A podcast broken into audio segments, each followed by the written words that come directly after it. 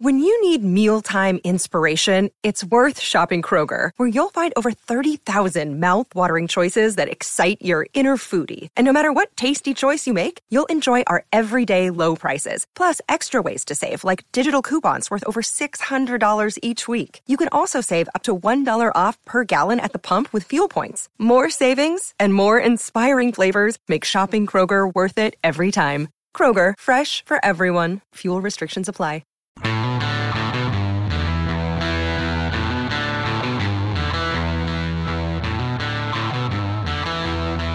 Aaron Hogan, Rod Babers, Hook 'em Up, 1019 AM 1260, The Horn.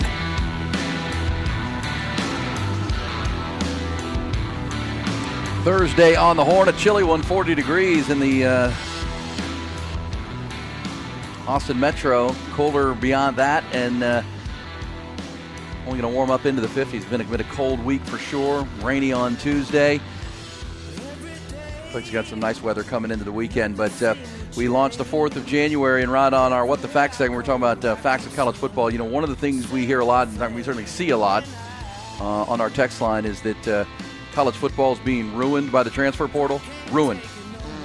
Like people making that claim, and now you know, people coming off of the bowl season with all the opt outs and the transfer portal.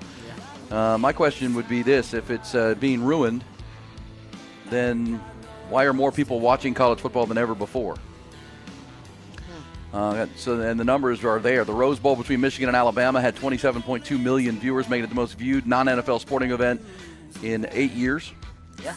Uh, the Orange Bowl, which had 25 opt-outs and a 63 to three final score, averaged 10.3 million viewers on ESPN, making it the largest Orange Bowl TV audience since 2017. Uh, the- the Pop Tart Bowl The Pop Tart Bowl. averaged over 4.3 million viewers, which is uh, 51% higher than the NBA's average viewers on Christmas Day. I know people don't watch a lot of bowl games uh, usually. But the ratings, and this is what I've always said about the bowl games, they're most, um, you know, a high majority of them, outside of like the Sun Bowl and a couple of others, are on ESPN or ABC. Uh, they have they, they're looking for holiday programming while people are off work in a lot of cases, and even with the opt outs in the portal, people are watching football. Look, by by any metric you look at, uh, revenue, attendance at games, uh, attendance on TV, and viewership on on media. Uh, the the the sport of college football is the second most popular and uh, the second most revenue generating sport in America, Rod. Yeah, it is. Behind only the NFL, which is a Goliath over everybody. Yeah. It's, Uh, but it's it's college and pro football, and and in towns like Austin, in places where it's college centric, it's more popular than Yeah. the NFL. Austin is yeah. Texas the pro the pro the pro team here. Columbus, Ohio. I mean, those kind of cities, it's more popular. So, point being, and, and I think you you and I both agree that with the addition of the 12 team playoff next year, it's going to take another bump. I mean, when you start having really meaningful games in December that mean and you start playing from you know 12 on down to one, and you have a national championship in mid January. Remember, the national championship game, Rod, will be another week later. Next, like, I think it's set for like January 20th of next year. Yeah. So college football will be playing deep into January. because of the 12 team playoff. So I think you'll see more. Yeah, and I think Bump. you'll I think the bump you'll get another bump when you get the more consolidation, right? When you you have the latest round of realignment. Uh, teams like Washington going to the Big Ten, USC going to the Big Ten, uh, Texas going to the SEC. I think you get another bump because those games are going to be better. Yes. The matchups are going to be so much better. You got so many blue blood Well, brands think that are going to be facing off. So I think I think you're right. I think you get a bump from the 12 team playoff and another bump for the regular season when you get the better matchups. Yes, these, these yes. conferences when the Well, the four, four, four. West Coast teams joining the Big Ten, and look, we know all those things come with ancillary issues, the travel for the other sports in the Pac-12, all all the things that change. We're not we're not saying it's all perfect by any stretch. No. But popularity-wise, for those who say it's ruining college Yeah, football, the product, the, it- whether saying the product isn't good anymore, you can't say that the product is actually as maybe as good as it's ever been. Yeah, and there's more player freedom, which means you know w this in, then December instead of talking about bowl games, Rod, and making bowl predictions, December became the transfer portal. And who's going where. Yeah. And people pay attention to that. People It's care. Like free agency talk in the Yeah, NFL. that's like- exactly right. What's my team getting? Who are we getting in the Yeah. portal? Who's leaving? Now, now the game, the sport as you know it, may be being ruined for you personally. Like you may not like the trend and where it's going because it's not like it was for you. You know, as you were as we were I all totally growing up. it. I totally get that. and that's fair. I mean, that's your own personal personal totally take. But the, the the numbers and the viewership and the attendance at these games would indicate that it's never been more popular. Yeah, and I think it's gonna actually. I'm, I'm with you. I think you're starting to see it reinvent the college football reinvent itself. It seems to do that a lot lately uh, with NIL, transfer portal, and realignment. And I think the latest reinvention of it, the product is gonna be better than it's ever been. Just because the matchups going. Just take look at look at Texas schedule. Just take Texas schedule coming up. Well, and, SEC. and, and don't text and say I'm awesome. saying it's perfect because what I'm saying they still need a commissioner of some kind. They need some They organization. They need leadership. All of that absolutely has to happen. But at the same time, fans are are not turning off TV sets. That's for sure. Um, it's a good place. yeah, it a is. really it is, place. and there's a lot of talent. And the, in terms the- of the product. In terms of the product, there's chaos everywhere around Yes. with the NCAA. We're talking about the actual just product on the field, on field product, and the viewership. Well, and, and what what makes that is passion, right? There's passion for the sport, and there's passion for these teams and these schools. That's never going away. They need to organize it. They have to have some leadership. Um, with the NCAA becoming weaker and weaker, there needs to be something that steps in. But um, yeah, this is the NC, this is the product with bad leadership. yes, yeah, that's well said. But think about what it could do if it actually has some stable, uh, Well, visionary. to uh, leadership, to? UCLA coach Chip Kelly's point after their bowl game, hey, let's and this is something we've argued a lot. Let's look the, the top now that you know what your your Power Four conferences are, they can separate, run themselves, let the NCAA run everything else, all the other sports, and let's get some some organization to this chaos and makes it's where we are. Um, I agree. You, you know, I would agree if they don't put in some type of you know system, some type of uh, organization, some type of guardrails into what they're doing, eventually it will potentially fall apart um, because it's the wild wild west. It does need that, but.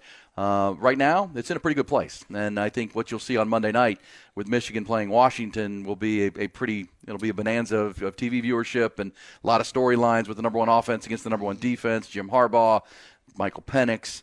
Um, so, Yeah. and as you said, next year when Texas and Oklahoma join the SEC and all the all the movement becomes official, 2024 is a, a year that they've been pointing to for a long time because the consolidation takes hold, the new TV contracts come into place, and the 12 team playoff will launch.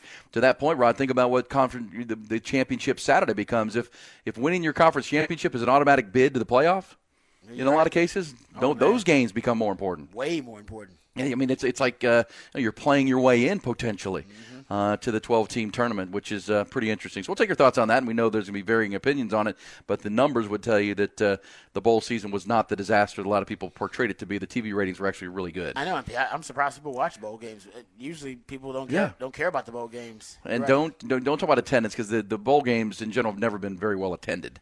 Never. It's a weird time. I mean, the- the- unless it's at a big, a big game. Yeah, the big ones are. The big ones are. But you're right. If a little, nobody attends those other games. It's, those- it's TV programming in large measure, Yeah. so they're measured on who, how many, who watches them, and I guarantee a lot of people gambled on them. A lot of people uh, watched them, and uh, you know had had had fun watching You know college? That, football. nobody's talking about that, but that's definitely helping viewership too. oh, 100 percent. The fact that gambling now. Well, it's not just like gambling on the game. You gamble on you know The what we do, legalization. underdog fantasy. Yes, I'm saying not the legalization of it across the United States in Oh, yeah. different states. 100%. That is also part of the, the, the formula that's helping increase viewership. hey, They- bottom. Go ahead, Rod. I'm Bottom. saying that, I'm saying they don't, they don't talk about that. no, it's Not it- yet. They should though. Well, look, if you, you know, I would tell you an underdog fantasy and games you're going to watch. If you, if, if there's a bowl game you don't care about, but all of a sudden you have five players that you're watching for hires and lowers, you are probably going to watch it. you're probably going to watch it. Sit there Because you're going to win five times your money. Yeah, that's true. Yeah, you're probably going to watch it. And now all of a sudden you have a reason you're invested. And now, okay, now I'll watch Same, this re- game. same reason we watch college basketball for one month out of the year. That's right. That's right. We're all invested. Yeah. All right. So speaking of college basketball, we got some uh, college hoops in our headlines. Let's get to the top stories. Rod's got his rant coming up. Our good friend Jerry Hamilton coming up bottom of the hour uh, with his thoughts on the game Monday night and uh, uh, All Star Game week. But first, let's get to the top stories. Start with college football, and of course, top stories brought to you by Top Gun Rentals and Lawn Equipment. Start with a really good piece of news for the Longhorns yesterday. Multiple reports now that defensive lineman Alfred Collins is going to elect to return to Texas for another season. 6'5", 317 pound lineman appears has appeared in 48 games in burnt orange and made six starts over his four-year career. Of course, this year played behind T'Vondre Sweat and Byron Murphy, who were the anchors of that D line. Uh, he comes in for a fifth year now. The five-star former five-star out of Bastrop has plenty of room for growth, but could be a key piece uh, for Texas on that D line. Elsewhere in college football, as I mentioned, it is high school All Star Game week. The All American Bowl coming up in San Antonio on Saturday. Four Texas commitments are participating there, going through the week of practice, including quarterback Trey Owens out of Cy Fair, five star wide receiver Ryan Wingo's down in the Alamo City, linebacker Ty Anthony Smith, and punter Michael Kern. Seven other members of the Longhorn class of 2024 participated yesterday in the Under Armour All American game in Orlando, uh, including three of their five star defensive prospects that are coming in edge rusher Colin Simmons, safety Xavier Filsaime, and the cornerback Kobe Black out of Waco. College hoops last night. 10th ranked Texas women bounced back from their first loss of the season. Did it in a big way last night. They roared out to a 23 11 first quarter lead in Lubbock. Rolled past Texas Tech 74 47. Aaliyah Moore scored 18 points, grabbed 12 boards. DeYona Gaston added a double double of their own with 17 and 11. Texas improves to 14 and 1 on the year. They're 1 and 1 in Big 12 play. 20th ranked Texas men, meanwhile, will open their Big 12 conference schedule, hosting Texas Tech on Saturday night at the Moody Center. Uh, Rodney Terry's team off to an 11 and 2 start as they enter Big 12 conference play. NFL ahead of the final week of the regular season. NFC and AFC Pro Bowl rosters revealed yesterday. The NFC roster includes seven Dallas Cowboys. Zach Martin, CeeDee Lamb, Micah Parsons, and DaRon Bland were all voted in as starters. They'll be joined on that NFC squad by quarterback Dak Prescott and kicker Brandon Aubrey and punter Bryan Anger. Houston Texans left tackle Laremy Tunsil were the Texans' uh, lone player to land on the AFC roster after the voting of fans, players, and coaches. NBA, all three, two of the three Texas teams in action last night. Mavericks rolled past Portland, 126-97 behind 41 from Luka. Down in Houston, the Rockets topped Brooklyn 112-101. And in golf, congratulations to lifetime Longhorn Scottie Scheffler. He was voted by his peers as the 2023 PGA Tour Player of the Year. Second consecutive year he's won that award. First player to go back to back since Tiger Woods in 2006 2007. Horn Headlines brought to you by Top Gun Rentals and Lawn Equipment. A new year and a new store. Come see our new Buda location at 200 Trademark Drive to rent, buy, or repair any construction and lawn equipment you need. TopGun.net. We'll shoot you straight. Oh man! So uh, big news for Longhorns. We talked about this earlier. Though I want to ask Jerry about it too when we bring Jerry on. Uh, that Alfred Collins deciding to come back to school. I think it's a great decision for Alfred Collins. If you look at the measurables, just measurables alone, Alfred Collins actually probably has a higher upside than any of the D tackles that have been in that room for the last two years. And you've had, well, you're gonna have four of them be drafted after this upcoming draft. Four D tackles in the last two years. I man, honestly, I think probably Bama and Georgia schools like that have done that in recent years. I can't. I mean, I, I pay attention to a lot of NFL drafts. You do too. E. I haven't seen that really. No. At, at really at a school. I mean, I'm sure I said Bama and Georgia. I'm sure at one point that in a two-year span they had you know four D tackles drafted. But other than that, I, I mean, man, it, that is rare to have that type of pipeline start developing at one position. And if Alfred Collins and Vernon Broughton all right, if they end up, you know, staying on this kind of trajectory, it looks like they're going to be the next in line to have breakout seasons. You've had two years back to back where you had two, both multiple D tackles have breakout years. Ojomo and Coburn two years ago, and now T'Vondre Sweat and Byron Murphy. And kind of like the running back room for Texas, there's an argument to be made. It was the best D tackle room in the country multiple back to back years. Like that, right? You can make that argument about the Texas D tackle. Oh yeah, I mean I think so. And this year was better than even before. Now, but, but last year, as you're saying, you were deeper. Two years ago was deeper because you had, had Ojomo, Coburn, Sweat, and Murphy, uh, and Alfred and Collins. Alfred Collins. Yeah. Well, and the hope is that you're you're going to add some pieces to that too. And a guy like Sydir Mitchell, yeah. who came in from Bergen Catholic in New Jersey, he can develop into a guy and. Uh, you're, you're trying to develop some depth there, and that's why, as you talked about off the top, in our six o'clock hour, it's it's important to keep Bo Davis. And there are t- there's reports that LSU, reports. his alma mater, coming after him as Brian Kelly tries to rebuild his defensive coaching staff. Uh, that Bo Davis is a guy that they're going to make say no essentially uh, to that, and Bo Davis is a big part of it. Big part of it. Uh, when he walked in here, Steve Sarkisian said he he thinks Bo Davis is the best defensive line coach in America, and I think over his three years here in Austin, he's shown that uh, yeah, that's probably true. And it's his second stint in Austin, it's right? second time here, yeah. And he's not the, he's not the only one that believes that. I mean, I think there's around the country, if you ask coaches to list their, the, the five best D line coaches, most of them would probably have Bo Davis in Oh, their yeah, in I their mean, top the- the- five, and that's that's been the case for the last few years. resume strong. Yeah. well, and, and you know, the if you're the Longhorns and you're Steve Sarkisian, you're doing everything you do to keep Bo Davis here because now, because of what you just said about the D line development, well, now you can, you can start building that pipeline, and it's a selling point on the recruiting trail. I Feel like it's yeah, And no it, it's possible why it's why Alfred Collins said, "No, I'm coming back. I mean, I want to be here. I want to take that that next step and that trajectory to, to the next level." And you can sell that on the recruiting trail and the portal as well. All right, uh, 7:15 almost. Jerry Hamilton coming up, bottom of the hour. Lots to discuss with the G-man. Uh, haven't talked to him for the. It'll be our first visit in the new year. But uh, right now, let's get Rod's first rant of two on this Thursday. Rod's Rant of the Day is brought to you by Apple Leasing, the easiest and safest way to get a new car, any make, any model. Click appleleasing.com and experience how easy it is. I'm as mad as hell, and I'm not gonna take this anymore! Find out what happens when people stop being polite and start getting real. You ain't keeping it right! My God! Okay, it's happening. Everybody stay calm. Oh, you've done it now. It's time for Rod's Rant of the Day. Hold on to your butts. You know, one of the things I've been keeping up with in the NFL are the uh, the quarterback, really the quarterback injuries, uh, and really the quarterback turnover for every team. There's been a ton of it this year.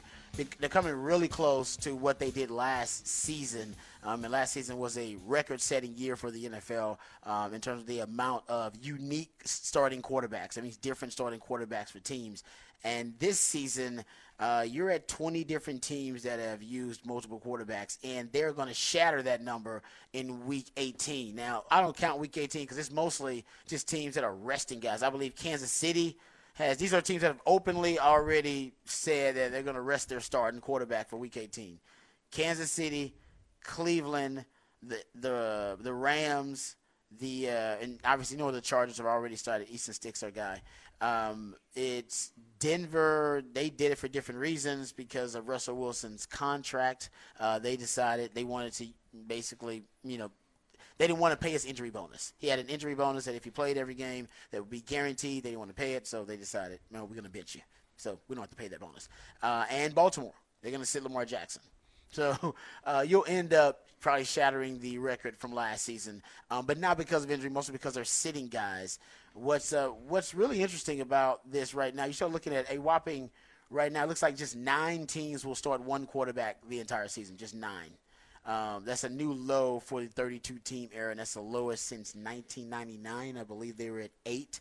Uh, but it's it, right now in the NFL, you got to make sure you got your backup quarterback set because you're going to need them. The, the way it's trending right now, everybody's going to have a backup quarterback start a crucial, critical game at least one point. And all the teams that are trending toward being the top teams, their quarterbacks should stay healthy. A lot of it was a battle of attrition um, being able to keep your quarterback healthy. Cowboys can now win a division because their quarterback stayed healthy. There are a lot of reports that Jalen Hurts is not healthy. And Lamar Jackson, for the first time in a long time, he stayed healthy and played the entire season. We haven't had that. That's been there's been a lot of talk about Lamar Jackson and his durability. He stayed healthy. Uh, Tua was another quarterback that stayed healthy. So Miami's uh, prospects they ended up uh, winning uh, double-digit games because he stayed healthy. I think a lot of it is quarterback health, and the NFL right now is, is dealing with a ton of quarterback injuries, and it's not because they're not taking care of the quarterbacks. I think it's more about the offensive line, and it's more about really just the I don't know the number of pass attempts uh, where quarterbacks are exposed. I mean, it's it, it's more about that because it's definitely not about the NFL protecting them. They protect them more than ever, um, but you're starting to see more and more. So at 20 teams right now, that's where they are in terms of unique uh, teams that have used multiple starting quarterbacks uh, in a season, uh, which is like I said, uh, close to the record. I think this weekend they'll shatter the record because all the teams are sitting uh, their quarterbacks. Um, let's talk about uh, since we're talking about the NFL real quick let's get into the uh, MVP odds right now because it says right now that Lamar Jackson is the far and ahead odds on favorite to win MVP, and it's not even close anymore. Um, he is at minus 10,000 current MVP odds, according to uh, according to ESPN Bet. Uh, this is the latest. It's not. It turned so quickly. It Remember, did. at one point we were talking about Dak Prescott with the with the best odds to win MVP, and then the conversation shifted to I believe it kind of shifted honestly to Christian McCaffrey and Brock Purdy after that, and now he's at minus ten thousand.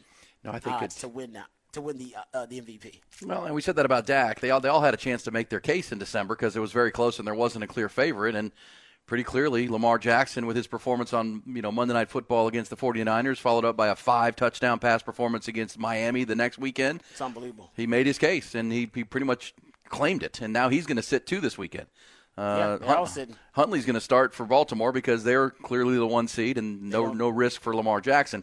So yeah, I think he's the MVP. I don't know. 49ers have not announced if Brock Purdy is going to sit or start. I think he's announced. sitting. He's sitting too. He and yeah. well, McCaffrey's out with a calf, but I think Purdy's sitting because they don't have anything to play for. Yeah. There's no reason to risk it. I don't it. know if I've seen it announced yet. I wouldn't be shocked if Shano played him, honestly, just because he's so he's been a little erratic lately. And I would I wouldn't be shocked if he played early and then he sat him, but he may be decide he may decide that he's just sitting. Period. Don't want to risk it. I could see that too. But a lot of teams deciding. Kansas City, you know, they're deciding to sit uh, Patrick Mahomes. Even Cleveland sitting Joe Flacco because they don't want they don't want to risk something happening to Joe Flacco, even though they're on their uh, fourth quarterback uh, being Joe Flacco. He's playing so well, they don't want to risk it. So a lot of teams not risking it. So they're week 18 right now, not looking great for the NFL that decision because uh, you got a, you got a few games that are really really important, um, but sitting your starting quarterback for all of your stars for about five teams, in addition to as I pointed out, 20 teams that have played multiple uh, starting quarterbacks this year the 18 games may be uh, something that they- they're not going to reconsider it. Maybe something they have to look at in terms of its effect on uh, the players and the injuries to the quarterback position because you're not even having half your, I mean, not even half your starting quarterbacks from the season are starting week 18. Yeah.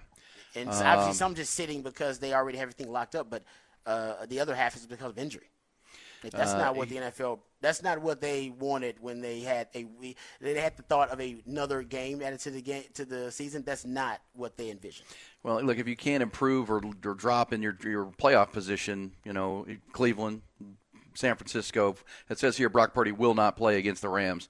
Uh, this is from Sports Illustrated. He's going to get the full week of practice. They're going to give him all the reps as the first team quarterback.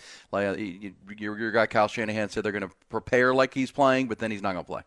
Uh, why risk it at that point? They're going to bring up the seven players off the practice squad, and um, again, they, they've sewn up. That's how big that Detroit win loss to Dallas was because they would have had to play these guys this week to secure the one seed because Detroit could have come and taken it from them. Now they have the ability to rest these guys, including Brock Purdy and Christian McCaffrey and whoever else they're going to sit this weekend. But but he did say we want to keep Brock sharp, and so he's going to get the first team practice reps. That makes sense. I figured they wanted to try to keep him. Uh, you don't want him to have a. Sam Darnold will start that game. Okay, you don't want him to have a lull because he hasn't been that consistent at the end of the season. Uh, but you don't you want to safeguard against injury. So basically, the, the NFL has decided to move their. They, they got rid of the fourth preseason game. This is the fourth preseason game for a lot of teams. Then, if they're just moving up, right? If they're moving up practice squad guys, You're right about playing, that. and they're playing backup quarterbacks in games that don't matter. This is essentially their preseason game. They're just doing it at the end of the season. Especially if they're going to play all the young guys who haven't gotten a chance to play. It's going to be that kind of game. That's and I think half the league is basically in that position right now. Yeah, of the 32 teams. I mean, Houston and Indianapolis is a playoff game yeah, on Saturday night. one. The Cowboys. Jacksonville at. Tennessee matters because Jacksonville can sew up the division, but it doesn't matter to Tennessee.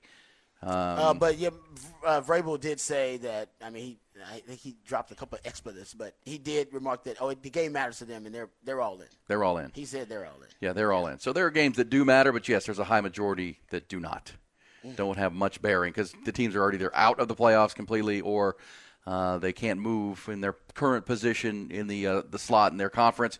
And um, so yes, but man, that the, the couple of them that means there'll just be a lot of eyeballs on the ones that do matter the most. So It then will was a- be. On um, that, that Texans game, I mean, there'll be a lot of eyeballs on that, that Texans game. That's a big game for the Texans. One of the biggest Oh. games they've had in the last ooh, five, four or five years. Rod, since Well, the uh, the Chiefs collapse, that's the biggest game since Yeah, the Chiefs collapse game. Bill O'Brien was there. yeah, you're right. I mean, this game means it, a 10 win season and a trip to the playoffs. And, um, you know, that's, and it's same for the Colts. And both teams have first year head coaches. Both teams have first year quarterbacks, essentially. So, yeah, that's a, that's a huge one. Well, Gardner Minshew. Yeah. Right? I mean, to win it with the backup, that'd be impressive to go and make the playoffs in your first year with a backup quarterback. That's, like I said, that's some damn good coaching. Uh, and the Philadelphia Eagles are missing it. they missing it. You can tell. yeah, with Shane Steichen for sure. Uh, yeah, so we'll, we'll we'll we'll look at those. Obviously, the Cowboys have to beat the Commanders. That game matters. Doesn't matter to the Commanders. Commanders are not any good at four and twelve, but the Cowboys have to win that game to to lock up the division and the two seed in the NFC. Meanwhile, the Eagles are going to be playing the Giants for the second time in three weeks and in New York. They need to win that game and hope the Cowboys lose. That game is Sunday afternoon, so that game matters. Uh, Bills play the Dolphins in Miami. That's an important game to the Bills. Bills need to win that game. Yeah, that, the Bills have to win that game. Bills need to win that game with Josh Allen, and they've improved to ten and six now. They'd like to get to eleven wins. So yeah, I mean, there's there's some that matter, but you're right. There's so many that don't. But uh, um, there, there are several that are important, so you'll just pay attention to those. Yeah, uh, like I said, Week 18 to me not right now not that sexy. No. and I'm- I don't know how sexy it was last season either. I got to go back and check it. And a lot, a lot of a lot, a lot of it is the quarterback injuries for the NFL. Yeah, without a doubt. There's Rod's rant. Good stuff right there. Coming back, it'll be Jerry Hamilton from On Three Sports. He's covering uh, all things All Star Week. There's the, the Under Armour All American game that was yesterday in Orlando. Seven members of the Longhorn class were there. We'll get Jerry's thoughts on who who shined. Also down in San Antonio, it is the uh, All American game there with four Longhorns, including the quarterback commit for 2024 down there. Apparently having a good week of practice. We'll talk to Jerry about that and what's to come for the Longhorns and get his thoughts on what went on on Monday night in New Orleans. Uh, we'll have the uh, bullish or BS conversations before the end of the hour on this busy Thursday. Hook 'em up with Ian Rod B. 1019 AM 1260. Stream it on the Horn app and at hornfm.com.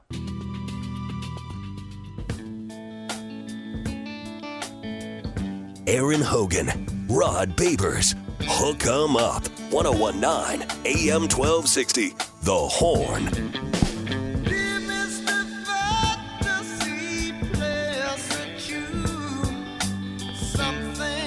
Somebody said Packers Bears game also important. That is true. Says I'm torn about the Texans because if they make the playoffs, season ticket holders have to buy two tickets tickets for two playoff games in advance, even if they don't advance in order to keep your PSLs. Too expensive. Uh, I didn't realize that. That's, I didn't either. That seems like a Why you got to do it? Why, why for two? Why not just for for one? Personal seat license, by the way, is what that is. Yeah, but why why you have to do, why you have to buy them for two? That's I don't know. You, and you don't get maybe you get it refunded if they don't. You probably just get it refunded. I'm sure. Sounds like uh, Or maybe they like uh, maybe maybe they carry it over because just you keep your personal seat license for next season, right? well, essentially those seat licenses is you buying the right to buy that seat, That's a nice racket, man. isn't it? You got to pay me for the right to pay me. Yeah. I love it. Well, you know, we're, we're, we're doing the show hustle. again this morning from the uh, the. Onion Creek uh, headquarters here down here in South Austin. You know, when you when you join a, a golf club, right, you're essentially paying for the right to pay to play golf. It's great. And be, It's, it's, I'm telling you, it's a nice racket. because I know a lot of people think, well, you now you're a member and you can just play golf Play whenever you golf. want. No, no, you still got to buy the golf. And- I didn't know that. Yeah. I thought you just get to play. No, no, no. Wow, man, I'm in the wrong business. I, I need to get in the business where you got to pay me to pay me. Yeah, that's right. That's right. That's gonna pay me. That's the retainer, right? Yes. You have, you have a lawyer on retainer. It's like, yeah, I'm gonna pay you just to be around, so I, when I want to pay you. that's right. That's what a, what a private club is. It's private. I'm, Oh man. I, I'm buying the right of right to privacy. Damn. Okay. I did. I did not know that. I've never been a part of a, a, a, a golf club or a country club. Yeah. Wow. All right, let's uh, let's switch some gears. We're talking a lot of college football. We've got one college football game left, of course. Well, and by the way, is your when, when is your your wife's uh, alma mater playing for a national championship? Did that already happen? Uh, no, it's, it happens actually on the the eighth. It's like the eighth or something. and It's that's like Montana. Yes, it's a, it's a, actually a day before, a day after the national title. Okay. Like the actual Montana Grizzlies, right? the? Montana Grizz. Go Grizz. Go Grizz. Uh, she wants to go to that, that game too. So That's up in Frisco, isn't it? yeah, her and her friends I think are planning it. All right, cool. I think I'm the I think I'm just babysitting, so I'm not a part of it. I've not been invited. I've just I've been hearing the plans been made, but I've not been invited. So I think I'll be updated. I love it. later this week once the plans are set. I love it. Well, let's get the plan from our man uh, Jerry Hamilton. Go to the Vaqueros hotline. He is uh, uh, the best in the business, the senior national recruiting analyst for On Three Sports, talking college football and the recruiting season with G Man. What's up, Jerry? Happy New Year, bud. Hey Jerry. Happy New Year to you guys, man. Hey, let's start with this. I want to get to the All Star games and uh, some recruiting news, but just your general take on what went on on Saturday, on Monday night in New Orleans. Michael Penix played a heck of a game. Uh, Washington was the better team. Texas still had a chance to win the game. What were your What were your takeaways from the Longhorn 37-31 loss? Yeah, I just I, Texas didn't play a clean game, right? I mean, at all. I think that's fair to say. Um, you know, look, and, and I know there's some, you know, some reports out, uh, yeah, PFF, whatever, about pressures Texas got. It's kind of that's kind of a, a worthless stat for me. If you don't if you don't hit a quarterback, if you can't get him disrupted, it, that those stats are somewhat meaningless. Texas did not get him to the ground. They did not disrupt his rhythm, uh, his timing with his wide receivers. Uh, but you know, Texas didn't play a clean game. I mean, I, I would. I'm Sark said it at the press conference. I'm sure every coach would say it, but. uh you know, they did not play their best game, not taking anything away from Washington, but I will make a prediction. I think Michigan's going to thump Washington. I'll go 31 13 ish. I think people are going to uh, I think uh, the one I'm sure Rod's talked about it, but there were some bad signs for Washington in that game when they're looking at playing Michigan. Uh, Michigan's going to run it down their throat, and they're going to get more pressure on Penix. It's not going to have the same timing, and I think Michigan's going to win the national title comfortably.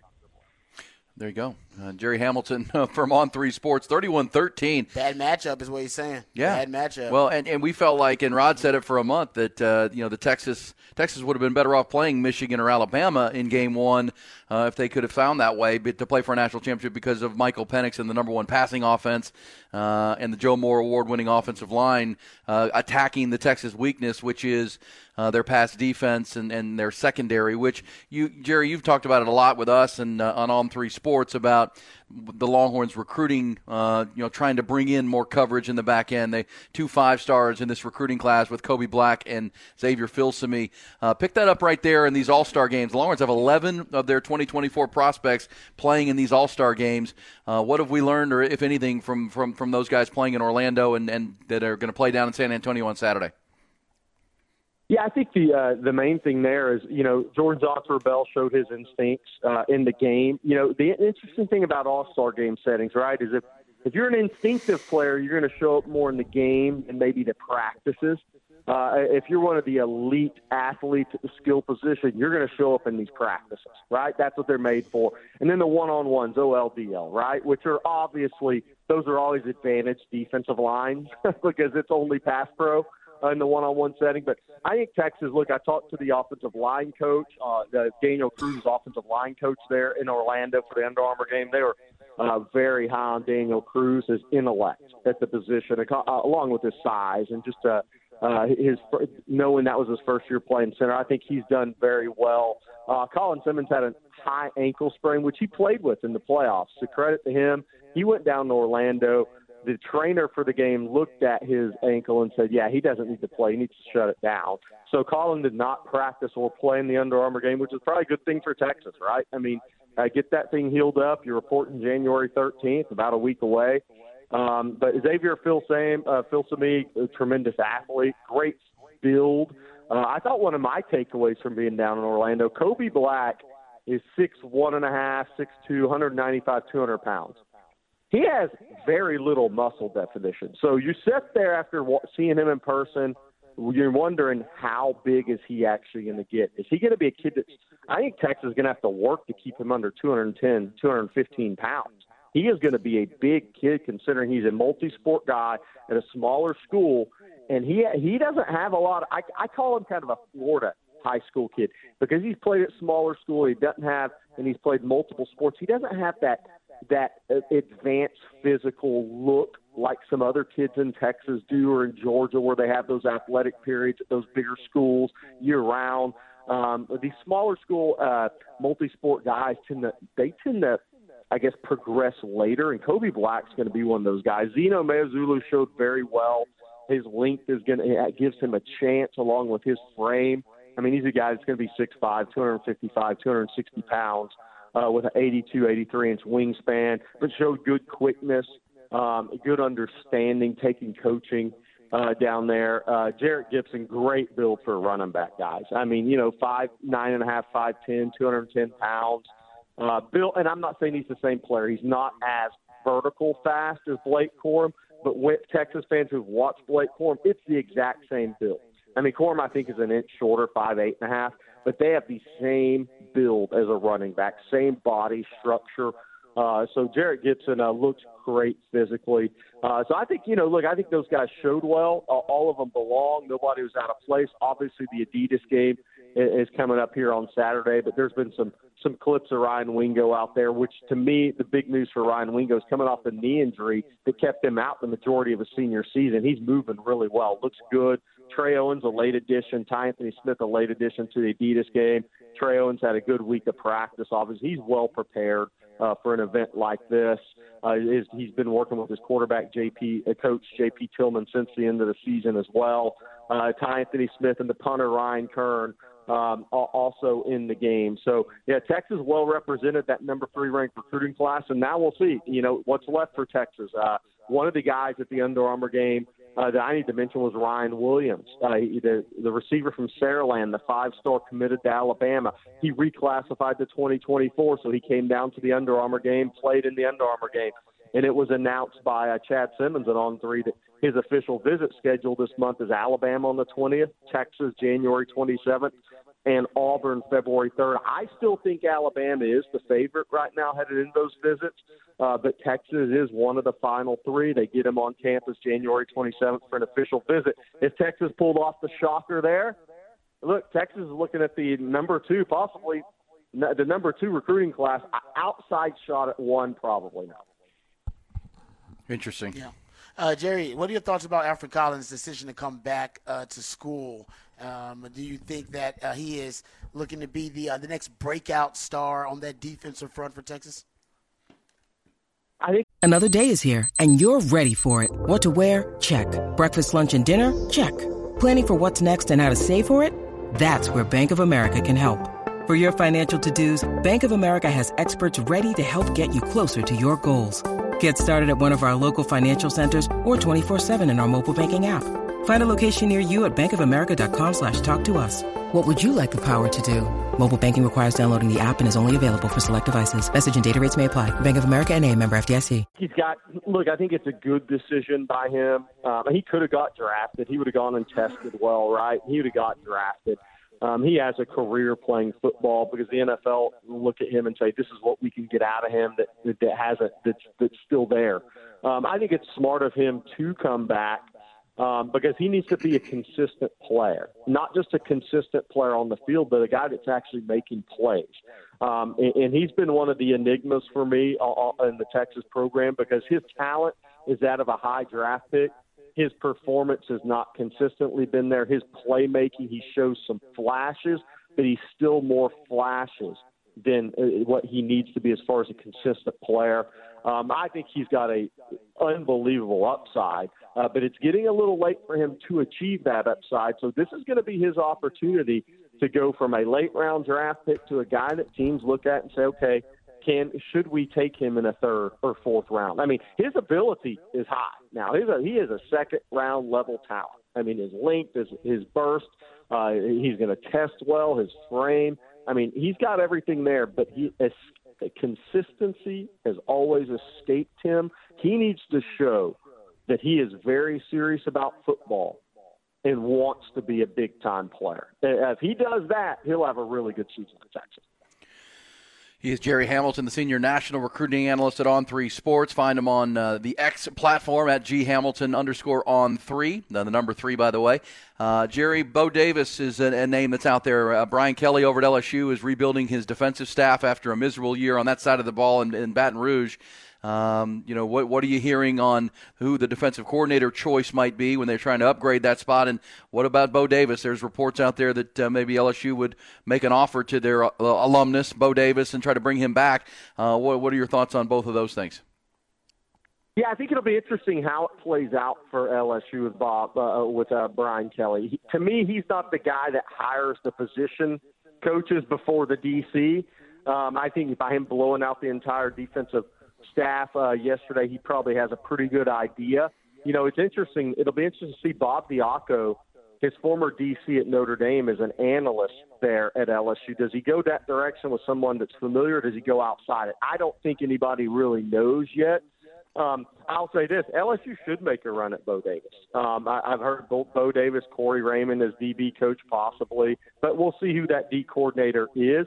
And I'm not saying Bo's going to take the job, but they should make a run. Heck, Nick Saban uh, made a run at him Billy Napier, when he was hired at Florida, made a run at Bo Davis. They should make a run at Bo Davis. I mean, these guys, if they're really good coaches, they should want him as their defensive line coach. I mean, he's one of the top handful in the country. He also makes a million dollars a year and has a big buyout. So, um, you know, how does that factor in? And then there's the fact that you know he's about to get a raise from Texas. I mean, he was he's won some defensive line coach of the year awards. Um, obviously, his family's in the Kingwood area, um, but he is a, he is a LSU alumnus, uh, uh, as you said, and LSU should make a run at him. If you're Sarkisian, you want guys on the staff like Jeff Choate at Nevada. You want guys that other people want. If you don't, then you kind of scratch your head, right? I mean, Bo Davis is one of the elite line coaches in the country. Uh, many, many SEC programs have come after him. They'll continue to come after him. Uh, but I think Texas, you know, look, I don't think it comes down to money with Bo Davis, uh, but he'll get a raise from Texas this year. Uh, but I think, it, you know, eventually it'll come down to, you know, who's who's LSU's defensive coordinator? What's all that fit for all the guys all, all, that would be on that staff? I think that's so important because Bo has a good fit. He's in a good place at Texas right now. Um, uh, obviously, he's got some really good players coming in, um, and he's had great success. And obviously, he's been at Texas once before, and his family lives uh, in the Houston area, north of Houston and Kingwood. So we'll see what happens. But LSU should come after. Hey Jerry, what are you hearing, if anything, about the uh, linebacker position coach uh, for Texas and who they are interested in? Who are the type candidates for for the spot? Or they have they already zeroed in uh, on their guy? Yeah, I think I think that'll be interesting. I think something will uh, come out here in the next few days on that. I mean, you know, the the two names you hear, Johnny uh, John Nansen at Arizona, who's the DC, and Ken Norton uh, at UCLA. I mean, obviously familiarity with both with Sarkisian. I think that's kind of important. Um, so we'll see. I think uh, Nansen at Arizona is probably the first pick. Uh, we'll see what happens there. I mean, there's some things. There, I think there's going to be a couple of things here happen in the uh, in the coaching carousel late here. Well, you know, what happens if Harbaugh goes to the NFL? Somebody's got to get Michigan. Who is that? Kalen DeBoer? I mean, I, well, I guess we'll find out, right? I mean, is Kalen DeBoer going to pass up Michigan to stay at Washington? I would say he would not. Um, so then what happens? Does Jedd Fisch end up at Washington? I mean, so there are some things going on here late if Harbaugh leaves for the NFL, uh, which I think many people expect, that are going to kind of shake up this coaching carousel. Then if Arizona has an opening, what do they do? I mean, so it's going to be interesting to see. But to answer your question, I think Nansen – at Arizona, DC, um, and then Ken Norton at UCLA are the two names you've heard the most.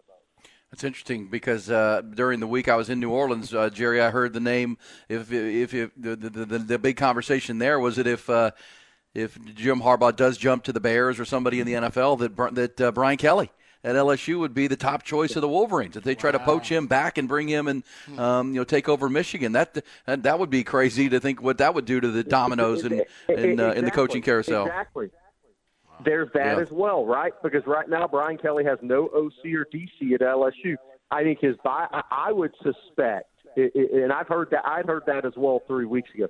I would suspect if Harbaugh makes that jump to the NFL, that either Kalen DeBoer or Brian Kelly is your next coach at Michigan. Wow.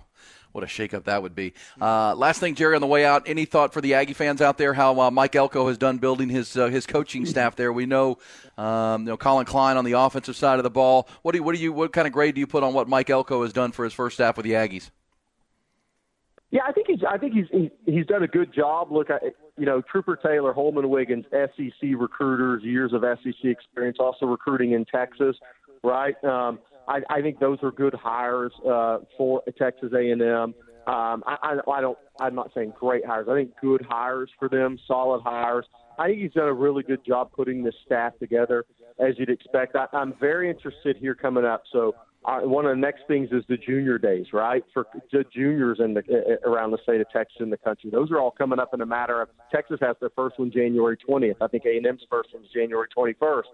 So it's going to be interesting to see some of these names that start jumping up and saying they're attending the uh, junior days around uh, around Texas, Texas A&M here late January. But I think he's done a good job with the staff. I think he's got guys who are going to be able to sit in those battles in the state of Texas and in the SEC region uh, and, and go to, and go to battle for Texas A&M. I think he's built a really good staff. I think it's going to be interesting. I don't know what Rod's thoughts are, but to see where A&M goes offensively under Collin Klein, is it going to be similar to Kansas State? Is it going to be much more different? I would think it has to be much different in the SEC. I don't. I, I don't see that transition being the same. Uh, what they were the scheme at Kansas State versus what they're going to do at A&M. Yeah, Jerry- I totally agree with you on that, Jerry. Yeah. Um, okay, ask you ask you this, Jerry, just real quick. Why haven't we heard Quinn Ewers' announcement yet? Like, what is he waiting on?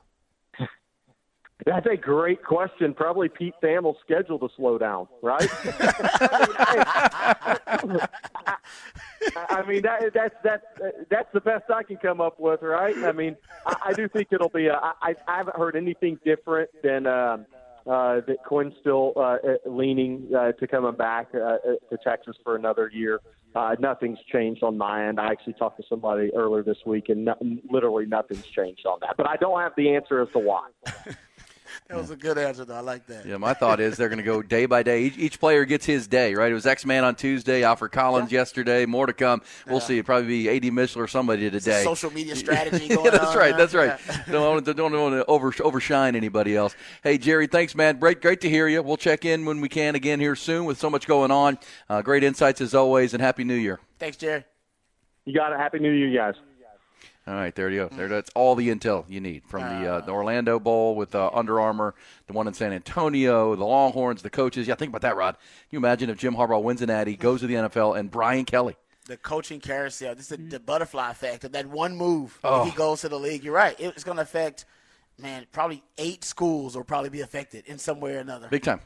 Because you're right, somebody's going to take that job. That's a big job. So you're taking somebody from an already kind of a big time job to, to go to that historically blue blood job, and then you're right. If that's Washington, what does Washington do? And who wouldn't want that job? Oh man. Well, Yeah, and obviously Brian Kelly has uh, great Midwest ties from his time at Cincinnati and Notre Dame.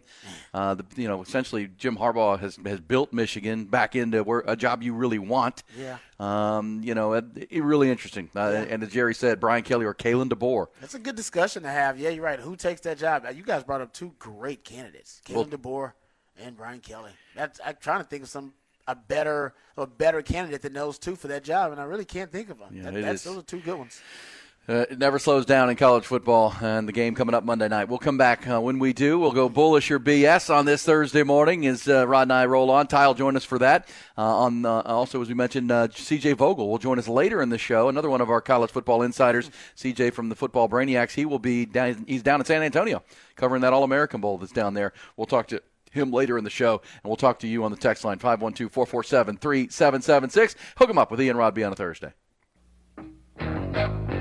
Aaron Hogan, Rod Babers, Hook 'em Up, 1019 AM 1260, The Horn.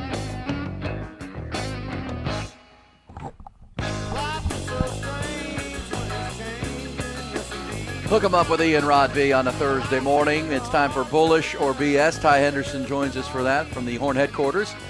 And Ty is uh, still licking his lumps from coming back from New Orleans. And uh, Ty, you remember we talked all through the month of December. You were putting uh, proceeds on the uh, Longhorns to win the national championship. That's now not Oh. going to happen. Uh, did, did you- how, how, how bullish did you get on that whole situation, my friend? Uh, I won a lot of money this week. It was basically a free trip, so Oh, there you go. I'm all, I'm all good. I if, okay. Well, I will say if Alabama and Texas would have won, I would have been. I might have quit my job because I the the, the money that would have came in would have covered me for a, for for a long time. If who would have won? Alabama and Texas. I wouldn't have actually quit, but you know what I mean. I wouldn't have actually quit. I got you. I would have thought about it. Nice work. Uh, but you needed Bama. By the way, we didn't talk a lot about that game because it was so much about Texas. But uh, Rod, that play where the uh, the ball got tipped, Yeah. and it was it was almost intercepted for a pick six, and then it was caught, and it set up the the the, uh, the touchdown for Michigan. What a huge play in that game! Uh, because you know, Rod, and you bullish or BS on this, Rod, and then I want one from you.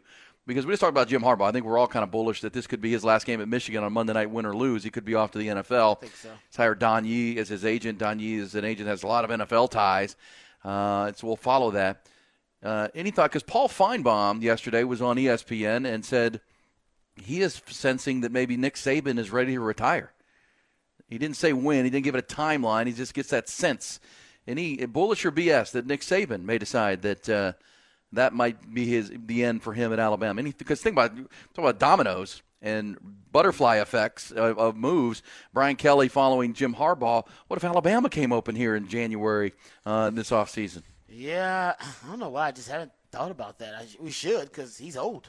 He's in his yeah, 70s. Like late, yeah, right? So, um, I mean, we should think about that with Nick Saban. It just feels like it, because he's the GOAT, he's been he's been coaching at such a high level. Usually you see a regression – when coaches get that old, you know what I mean, and they've been in the game so long, and we haven't seen a regression. And usually the retirement become, you know, it comes after the regression. Everybody's expecting it. Um, yeah, I, I, that's a great point. It's to happen in the next three years or so. He can't be coaching when he's setting it what 75, 80. What's your Joe Paterno? You don't want to. Yeah, yeah, exactly, exactly Bobby you, Bowden. Those guys you, had to be thrown out. You don't want to be. Yeah, you don't want to be that guy, right? Parade or Pine Box. You don't want to be that guy. So that's a great point. I, I haven't thought about Bama at all. And who would who would be the top candidate to replace him at Bama? Dabo.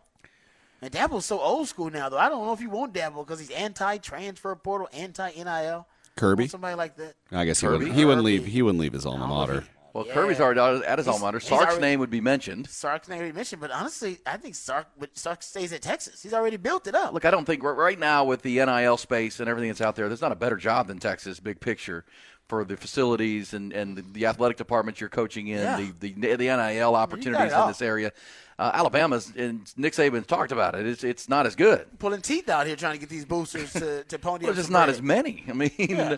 I mean it's I mean it's so plentiful at Texas. Uh, so even Sark, I mean, I think if Sark were ever to leave Texas, it'd be for the NFL. Um, big picture, but you know we'll see. But yeah, that would be a great question if Nick Saban decided, you know what, that's enough. That's enough. I'm done. I'm going to go drive my uh, my sports cars and run car dealerships and live on the lake. Mm, never thought. Of, I haven't thought about it, but you're right. It's got to happen here pretty soon.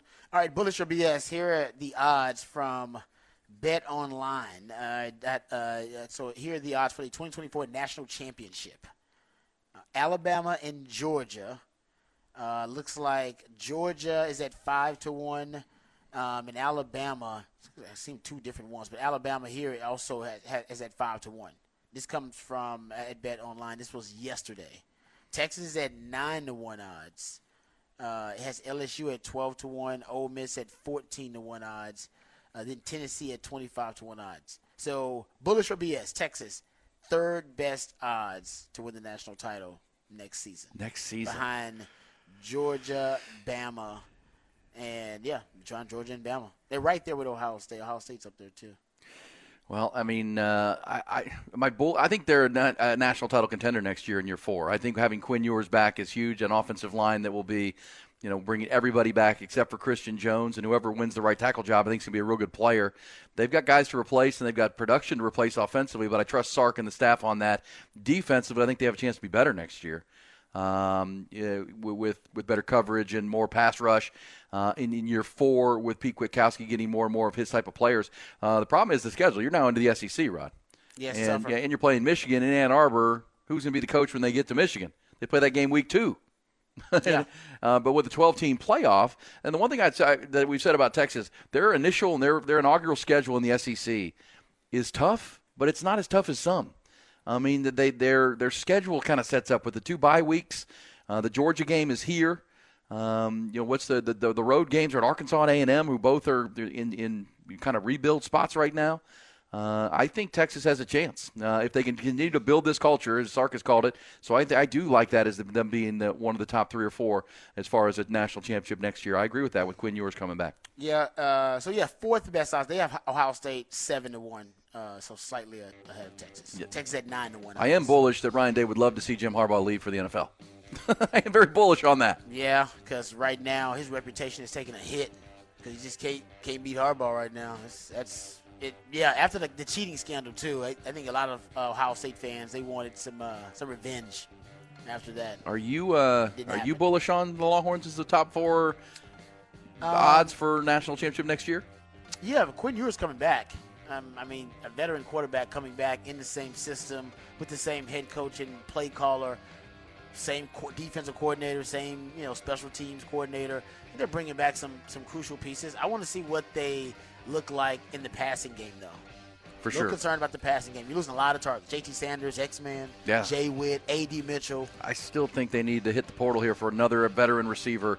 Doesn't have to be a huge name, but it's got to be someone who's played a lot, played some college football. Yeah, I think the running game will be okay because the offensive line's good. Pass protection will be good because the offensive line's bringing back most of you know their core. Four of the five starters. Yeah, I'm worried about the passing game a little bit though coming back. Yeah, we'll see. Uh, Ty, would you be bullish on that as a, as a better to put a little scratch on the Longhorns at nine to one? Why not? I already wasted all my money last week, so